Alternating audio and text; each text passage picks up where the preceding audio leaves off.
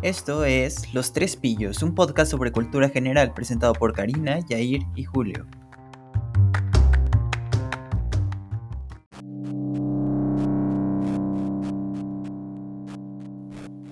Cada vez son más las personas que consumen contenido en un idioma del que no son nativos, lo que ha terminado en impactar nuestra cultura y habla. Durante este episodio hablamos con Teacher Sandra sobre la importancia de los idiomas y cómo las películas, series, libros y música pueden ayudar a aprender un idioma. Acompáñanos en esto que es Los Tres Pillos Podcast.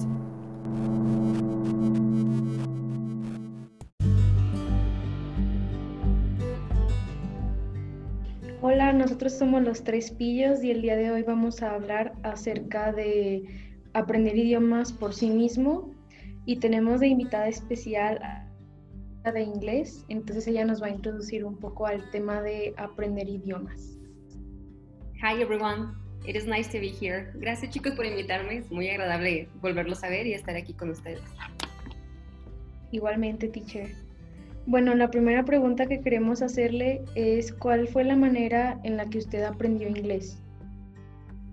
Mm, ok, uh, mi manera fue muy didáctica y muy autónoma, la verdad nunca lo estudié formal, siempre fue este, como bastante intuitiva, you know, por medio de los audios de música y películas, ahí yo ya fui relacionando cómo se pronunciaban las palabras o qué significado tenían, pero en realidad no, no lo estudié en forma hasta entrar a la carrera y ahí lo vi de manera gramatical y con estudios asentados ahora sí en lingüística, pragmática, semántica, so, como debió de haber sido desde un inicio pero al inicio, pues, uh, empezando en este ámbito de los idiomas, pues fue este prueba y error, you know, bien, o porque sí, así lo he visto, pero no sabía yo la explicación de, en verdad, por qué tenían que ir esas dos palabras juntas.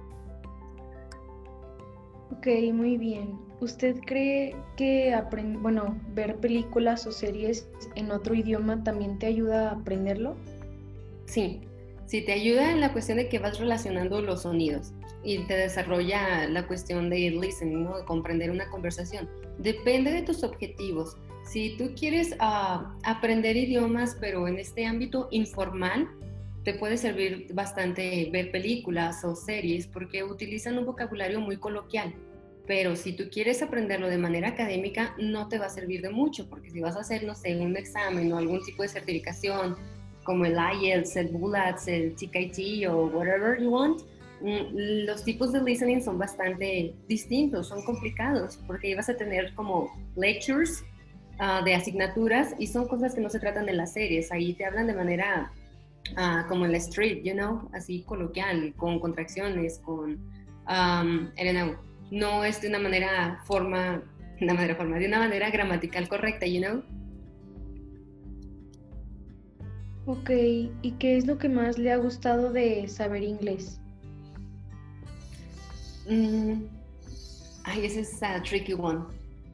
Ah, creo que es el compendio de todo lo que, mm, lo que forma esta, esta cuestión del idioma, porque no es solo aprender un idioma, o sea, es saber expresarte de la manera en que ellos ven el mundo, porque nosotros vemos el mundo de acuerdo a nuestra ideología, pero lo expresamos de acuerdo a cómo nos ha venido formando el idioma, ¿vale?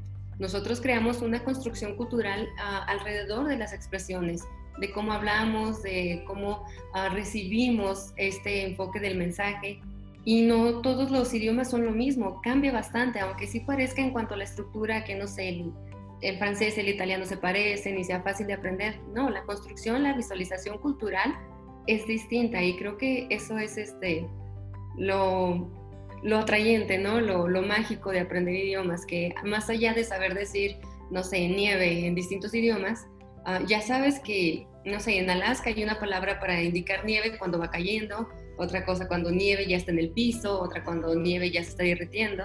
Y nosotros no, para nosotros viene siendo ah, nieve, está nevando, whatever. Y no, empiezas a ver la construcción del mundo de distinta forma. Y creo que eso es este, lo que más me gusta, es el compendio de todo, la construcción cultural, ideológica, histórica del comportamiento. Creo que es el todo en sí, no solo es como expresarte en un idioma extranjero, sino be part of it, ser, parte de él. Bueno, maestra, la siguiente pregunta sería, ¿cuáles son los idiomas que considera ideales para aprender? O los más importantes. Depende, depende de en qué te vayas a enfocar. Um, en la cuestión académica es el inglés, o sea, todos los escritos académicos, todas las publicaciones las vas a encontrar en inglés, la mayoría. Si vas para el ámbito más, no sé, empresarial, es alemán. Bueno, alemán también es como más este, académico, pero en cuanto a empresas es el alemán, el japonés, el chino. Mm, en cuanto a cultura, el francés. El francés sí ayuda bastante, pero para relaciones internacionales, o sea, viene siendo el inglés todavía administrativas o de empresas, el japonés. Japonés, chino, alemán también ayuda bastante.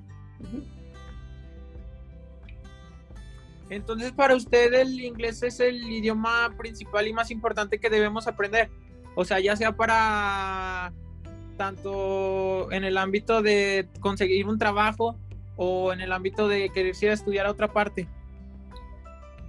No, no es que sea el fundamental. Ah, por ejemplo, si tú quieres encontrar un empleo en Aguascalientes, no sé, en alguna empresa automovilística o médica o cuestiones de ese estilo, te van a pedir japonés, ¿vale? No te van a pedir inglés. Ah, o te van a pedir alemán, o te van a pedir italiano. No, italiano casi no, portugués. Te van a pedir portugués, dependiendo. O sea, el inglés es como, mm, estableces relaciones, pero no es el idioma fundamental que debes de aprender Ah, para cuestiones laborales. Va a depender de tus objetivos. Sí ayuda bastante en cuanto a crear comunicación o tan solo al estudiar otras, otras ramas, porque todos los estudios vienen en inglés, todas las researches vienen en inglés, pero no es algo como base, o sea, tengo amigos que han estudiado ya ruso y les va muy bien y no, o sea, hicieron totalmente de lado el inglés y les va muy bien, pero porque ellos van enfocados a otro ámbito laboral. Y también entonces usted a todas esas personas que quieren aprender inglés, ¿qué consejo les daría, maestra? Uh, keep practicing. So, los idiomas son práctica y práctica, no se desesperen, es uh, un aprendizaje continuo, no es como decir, ay, ¿cuándo voy a llegar a hablar como ellos? No, no es desesperarse de esa manera, o ¿cuándo voy a ser capaz de ser tan fluent like them, o, o expresarme de esa manera, con mayor naturalidad, sin procesar este traducción, ya que cuando empezamos a aprender idiomas, lo primero que hacemos es traducir, ¿no? O sea, nos dicen una frase, la traducimos y, ah, es esto, ahora yo voy a decir esto. Entonces, la base aquí para aprender idiomas es sumergirse en el idioma. O sea, películas, música, cultura, aprender más del país, eh, formar parte realmente de, de, este idioma y no apresurar las cosas porque se toma tiempo, no es como que, ah, ya en dos años, no, hombre, voy a hacer una eminencia en inglés. No, es como ustedes tomaron el español, fue un producto a base de experiencias, ¿vale? Y correcciones de esto no se dice así, dilo así, dilo así. Y ustedes fueron repitiéndolo conforme los años hasta mejorar y llegar a este grado que ustedes tienen de fluencia en el español. Ya hablando un poquito más, digamos que, por ejemplo, de las series o películas, llevamos más o menos un año en pandemia y como que una de las principales cosas que se vio afectada fue el doblaje y empezamos a ver, por ejemplo, en Netflix que ya no había, de cierta manera, el doblaje en español. Me acuerdo que al menos para mí fue la serie de Hollywood de Netflix que la quería ver en español porque mis papás también la iban a ver y la tuvimos que ver en inglés. Entonces como que de cierta manera se tuvo que hacer un poco este, como esta transición de personas que ni siquiera eh, pues estaban acostumbradas a verlas así. Para usted, ¿cuál cree que es el impacto de este, por ejemplo, de ese problema que pasó al inicio de la pandemia? Mm, mm, fíjate que estoy un poco desconectada con este, dobladas, ¿vale? Pero es bueno, es bueno porque así nos vamos adentrando en el idioma extranjero, porque acostumbramos a, a agarrar fácil, ¿no? Y decir, ay, no, pónmela en español, no quiero estar leyendo y los subtítulos y viendo y escuchando. Pero es bueno, bueno, para ustedes como estudiantes les sirve bastante. Esto de la pandemia influyó, yo lo veo más en cuanto al aprendizaje que se hizo muy monótono. Ya había enseñanza online de cualquier tipo de materias, no solo del inglés, y era bastante productivo. La cuestión aquí, lo que influyó es el encierro, ¿vale? O sea, puedes tomar clases en, inglés o en cualquier otro tipo de, de, materia, pero puedes salir, puedes distraerte, puedes hacer otras cosas. Aquí lo que influyó es en verdad estar en un encierro total en cuanto a las capacidades de nosotros, o sea, fue como en picada, porque todo el tiempo estar frente a una pantalla sin convivir, sin, no sé, sentir un poco de, de contacto humano, eso es lo que afectó en cuanto al aprendizaje. Sí tomamos un poco como distracción ver Netflix, uh, Amazon Prime o Disney, pero no, no es lo mismo. sí les puede ayudar, pero no lo van a adquirir de la misma forma porque ya es monótono, ya lo ven así sin sentido, o sea, nada más por estar haciendo algo. O sea, usted podría considerar que como tal, por ejemplo, el ver las series o cosas por el estilo en inglés, o sea, puede ayudar, más no se puede tomar como algo principal, ¿no? Exacto, ayuda eh, en tu proficiency of develop something, te ayuda a desarrollar uh, cuestiones auditivas o fonológicas, porque tú ya estás viendo cómo se procesa algo en el idioma, ¿no? Cómo se pronuncia algo y lo vas desarrollando, lo vas añadiendo al contexto que estás viendo en pantalla. Pero no es un aprendizaje formal. Era lo que les comentaba. Si ustedes van a un, un país extranjero y van a basar su aprendizaje simplemente en películas o en canciones, les puede funcionar. Sí se pueden defender, les van a entender, no pasa nada, pero su, su lenguaje va a carecer un poco de, de politeness, tal vez van a hablar de manera muy ruda o tal vez no van a entender ciertas cuestiones. No sé, ven Modern Family. Si ven la serie de Modern Family, va a ser un vocabulario muy reducido al, al daily life, you know, al, ¿cómo se dice esto en español, daily life? A la rutina diaria, ¿vale? Si ustedes van a una escuela en otro, en otro país, en un ámbito extranjero, ese vocabulario no les va a servir de nada porque les van a carecer de este acervo lingüístico académico que van a utilizar ahí. Entonces, sí les ayuda, les ayuda para adentrarse dentro de este mundo de los idiomas, pero no es algo principal para considerar en el aprendizaje. Es como una tool, es como una herramienta más. De cierta manera, por ejemplo, la gente que vive muy cerca de pues la frontera con Estados Unidos llega a aprenderlo como de esta manera sin realmente aprenderlo, pues digamos que de forma gramática, ¿no? O sea, saben hablarlo, pero no saben escribirlo. Y creo que tiene un poco que ver con eso, ¿no? Sí, así es, se le llama eh, aprendizaje por inmersión. Estás inmerso en el contexto y lo aprendes porque tienes que aprenderlo, porque no hay nada más que aprenderlo, o sea, lo ves escrito, lo escuchas, todo, y es por eso que lo aprendes por inmersión. Tienes que aprenderlo porque debes de, debes de sobrevivir ahí. Pero era como yo lo aprendí al inicio, vamos, no fue tanto conmigo por inmersión, pero ellos estaban igual que yo, o sea, no saben por qué las palabras llevan ese orden, no saben por qué esa expresión se dice de esa manera en un restaurante y en la oficina se dice de otra, con conocidos se dice de alguna manera y con amigos es distinta, con alguien, no sé, algún directivo. Entonces ellos adecuaron su lenguaje de acuerdo al ambiente en el que vivían, porque también hay, hay personas en el extranjero que por más de que estén viviendo ahí, no, no logran tomar este idioma en ningún sentido, ni hablado ni escrito, pero esto sucede más en, en ciudades donde hay demasiados migrantes que se acostumbran a hablar español, o sea, no se esfuerzan para hablar el idioma extranjero, o sea, no, no tienen ningún interés en aprenderlo, y menos porque hay quien habla español, o sea, sus compañeros de trabajo hablan, hablan español o su jefe les da indicaciones en español. Entonces, por más de que vivan allá, hay personas que en realidad no logran obtener este idioma, aun cuando están en un ambiente inglés, si ellos no ponen de su parte, si en verdad el idioma no los rodea, no se crea esta inmersión total, va a ser inútil aprenderlo. Y bueno, ya retomando esto, pero un poquito más como a, no la frontera, sino por ejemplo el centro del país, eh, mucha gente conforme ha pasado el tiempo ha empezado a escuchar más música en inglés e incluso los artistas nacionales ha empezado como a escucharse menos en la radio.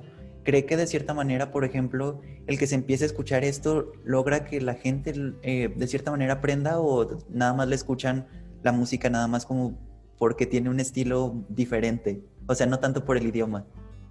No, sí se aprende. Inconscientemente es como los mensajes subliminales, ¿no? Lo vas escuchando y se te va pegando ya no lo puedes sacar y de repente ya sabes que esta palabra significa tal cosa y vas aprendiendo. Tal vez no aprendes oraciones completas, tal vez no aprendes a expresarte de la manera correcta, pero ya tienes vocabulario. Y si lo ves en algún libro o en algún póster, flyer o cualquier cosa, tú ya sabes lo que significa. Entonces, si lo vas, vas agregándolo a tu acervo lingüístico inconscientemente, no de manera formal, pero sí influye bastante que nos estemos empezando a, rodear de toda esta lengua extranjera, ¿no? Por ejemplo, eh, en los libros, digamos que esa es como una manera en la que también se puede aprender, pero del lado de la gramática, ¿no? Ahí el problema más bien es, por ejemplo, la, eh, pues digamos que del lado de la pronunciación, ¿no? Porque uno lo está leyendo y lo va a leer como sea. Eh, por ejemplo, ¿usted recomendaría, por ejemplo, empezar con un clásico o con algo de fantasía, ficción? Los clásicos son bastante complicados. Y no sé, si te pones un lenguaje ah, ya antiguo, te va a costar, porque ellos tenían otra forma de expresarse y el inglés no es el mismo, no es el mismo inglés que se hablaba hace años a como se habla ahora. Entonces sí va a ser bastante complicado. Si queremos empezar con, con libros, vamos a ir poco a poco como niños, ¿no? O sea, cuentitos, algo fácil, dependiendo también del nivel. Si estás empezando desde cero, bueno, pues vamos a tomar un libro de Dr. Seuss, ¿no? No sé, algo sencillito. Pero si ya estás, no sé, en preparatoria o vas a comenzar la carrera, sí podemos ir incrementando el nivel de la lectura en cuanto a dificultad, en cuanto a expresiones o redacción, porque incluso en español también se nos hace complicado leer a veces, lo leemos y no entendemos nada, y es nuestro idioma. Entonces imagínate ahora en un idioma extranjero va a ser peor, va a ser el acabose, ¿vale? Mm, si ustedes leen cuestiones académicas, es bastante sencillo comprenderlo porque lleva una metodología única, ¿no? O sea, si ustedes empiezan a leer cosas, no sé, de física o de matemáticas, no va a pasar problema alguno porque siempre va a ser lo mismo. Eh, lo difícil es cuando entran a la literatura o a la filosofía o, que ven este, novelas o em, ya cuando la escritura es un poco más libre. Ahí es cuando entramos en problemas de que no sabemos lo que significa porque igual van a utilizar metáforas y nosotros no las conocemos. Por eso debemos de aprender desde antes, adentrarnos en su cultura, cómo ellos realizan las metáforas, porque no van a utilizar las mismas comparaciones que nosotros. Entonces sí está un poco complicado. Y hay que ir empezando con cuentitos de niños, después ya vamos subiendo un poco más de nivel, como Le Petit Prince, es un clásico, pero no es tan difícil de comprender. Mm, si ustedes van a leer, no sé, la Divina Comedia en italiano, les va a costar, porque incluso en español debe de haber, no sé si se la han leído, abajo están las anotaciones de lo que significa, no sé, cuando dice, mm, si lo han leído, no recuerdo que lo leyeron ese de la Divina Comedia.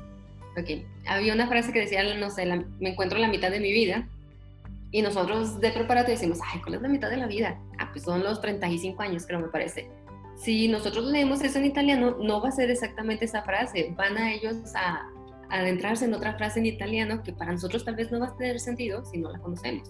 Entonces, no hay que querer avanzar tan rápido, no hay que querer leer un clásico o algo de Ernest Hemingway o no sé, mm, no se me viene otro a la mente que esté complicado ahorita, pero no, hay que ir poco a poco, ¿vale? En cuanto a la lectura.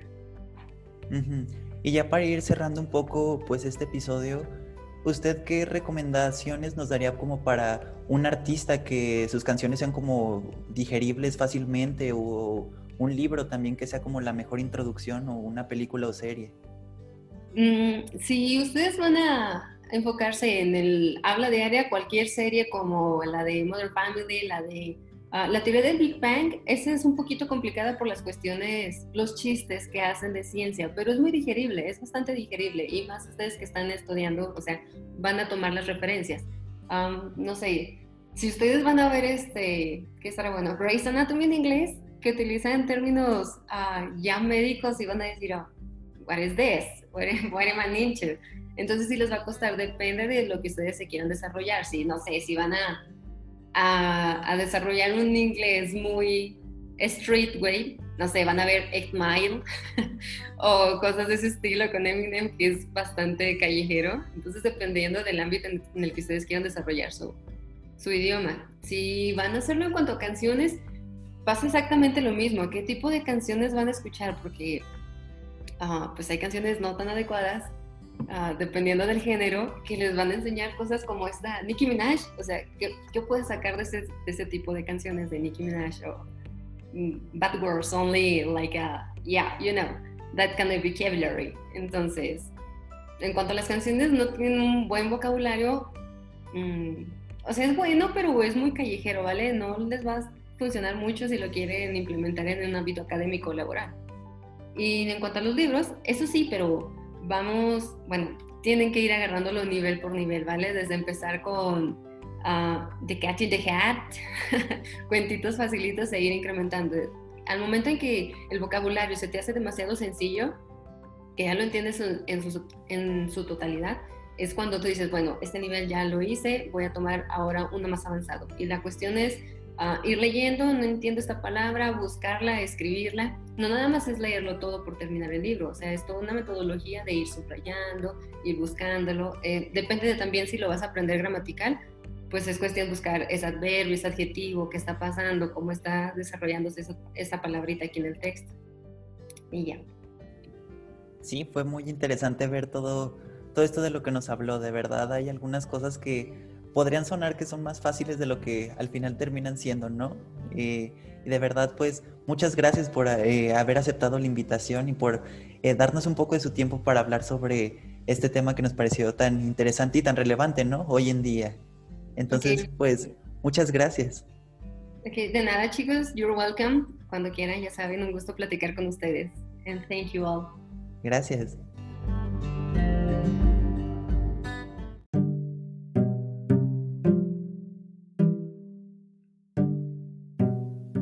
Gracias por escuchar una emisión más de Los Tres Pillos Podcast. Recuerden que nos pueden publicar recomendaciones sobre temas que les gustaría que habláramos en estos episodios.